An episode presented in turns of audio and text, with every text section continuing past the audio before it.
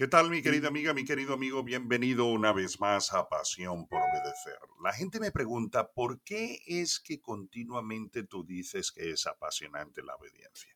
Porque obedecer tiene poder. Mira lo que dice Filipenses capítulo 2, versículo 8. Y estando en la condición de hombre, habla de Jesucristo, se humilló a sí mismo haciéndose obediente hasta la muerte y muerte de cruz. Ahora, cada uno de nosotros tenemos que comprender que Dios tiene estructuras, sistemas y principios, pero hay muchas personas que deciden vivir al margen de ellos. La Biblia dice que hay camino que al hombre le parece derecho, pero su fin es camino de muerte. Lo leemos en Proverbios capítulo 14, versículo, versículo 12.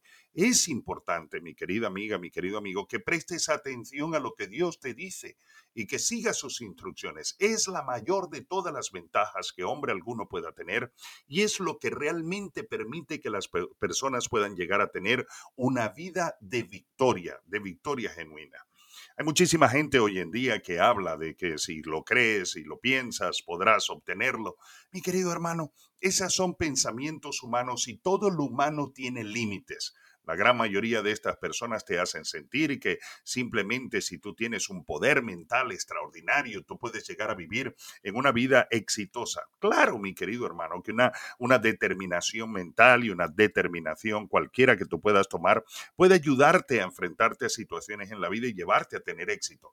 Pero recuerda, mi querido hermano, que lo que dice la palabra del Señor es la verdad. Y la palabra del Señor dice que la bendición del Señor es la que enriquece y no añade tristeza con ello. Yo tengo la experiencia de conocer a muchísimas personas que dicen que con su fuerza mental, porque lo creyeron, lo pensaron, lo llegaron a obtener, y sin duda, a lo mejor llegaron a tener riqueza, a lo mejor llegaron a tener eh, éxito, lo que humanamente se llama éxito, pero el coste ha sido eh, su salud, el coste ha sido su matrimonio, el coste ha sido sus hijos, la separación de su casa, el coste ha sido una vida que tiene un solo resultado. ¿Sabe qué?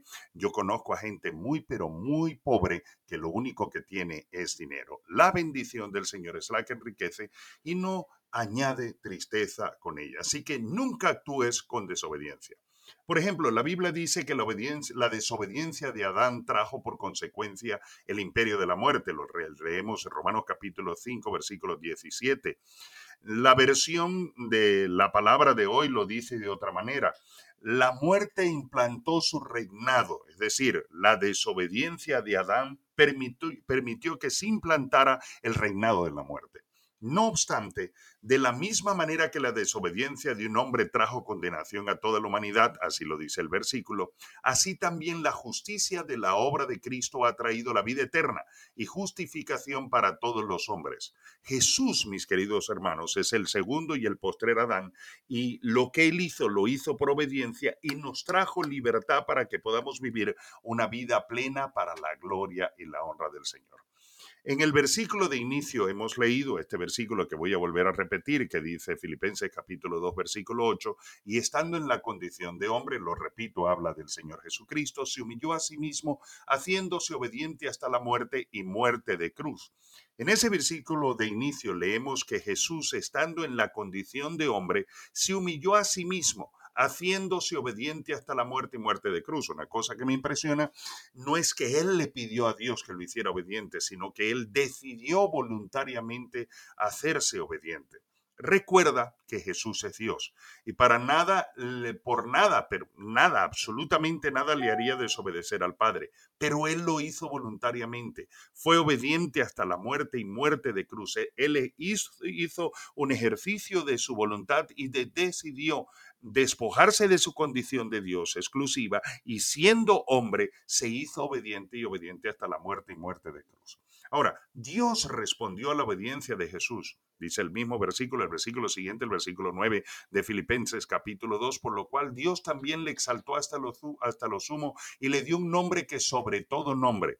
A causa de su obediencia, a Jesús le fue concedido, conferido, otorgado el más alto nombre que se pueda tener. Todo nombre está debajo del nombre de Jesús. Gloria a Dios por esto. La obediencia es una gran bendición espiritual. Si has nacido de nuevo y tienes un espíritu obediente, la Biblia se refiere a nosotros como hijos de luz, hijos obedientes. Eso lo leemos en Primera de Pedro capítulo 1, versículo 14. La obediencia te permite, te abre las puertas, mi querido amiga, mi querido amigo, a una vida apasionante, porque si tú eres obediente, las bendiciones te alcanzarán. Eso es lo que promete la palabra del Señor, porque si eres obediente, el cielo responderá a tu favor, porque si eres obediente, el enemigo sabrá que no se puede meter en tu contra, porque el favor de Dios está contigo.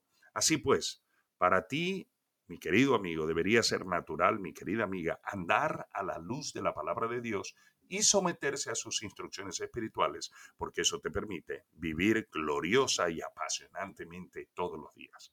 Querido Padre, mi vida está consagrada. Sí, repite conmigo esta oración. Querido Padre, mi vida te está consagrada. Gracias por amarme y por tu gloria en mi vida. Hoy y siempre yo vivo para darte gloria sirviéndote con completa devoción, guardando tu palabra, dando cumplimiento a tu propósito para mi vida y llevando frutos de justicia y sobre todo disfrutando tus bendiciones a consecuencia de mi decisión de obedecerte. En el nombre de Jesús, amén. Que el Señor te bendiga y te guarde, que el Señor haga resplandecer su rostro sobre ti, que el Señor tenga de ti misericordia y te dé de su paz, que la gracia de nuestro Señor Jesucristo, el amor de Dios y la dulce consolación del Espíritu Santo esté contigo en este día y que la gloria del Señor se manifieste sobrenaturalmente sobre tu vida. Hablo sanidad sobre tu cuerpo. Declaro que al escuchar mi voz en el nombre de Jesús, todo espíritu de enfermedad se marcha de ti en el nombre de Jesús. Declaro en este momento que si tienes problemas en el hogar, ministro el espíritu de paz sobre tu matrimonio, sobre tu relación sobre tus hijos, para que la gracia del Señor pueda fluir. Si tienes problemas de desempleo, declaro en el nombre de Jesús que milagrosamente aparece un trabajo para ti que te permita prosperar. Declaro espíritu de bendición sobre tu vida, espíritu de gozo, reprendo la depresión, reprendo la tristeza y declaro que este es el año de bendición para ti en el precioso nombre de nuestro Señor y Salvador Jesucristo y que toda obra del diablo al escuchar mi voz en el nombre de Jesús huye porque Dios nos ha dado autoridad para hollar sobre serpientes y escorpiones y sobre toda obra del enemigo y nada ni nadie nos dañará. Declaro en el nombre de Jesús que tú vives para honrar a Dios y recuerda, mi amigo, la recompensa. Dios honra a los que le honran. Hasta nuestro próximo episodio.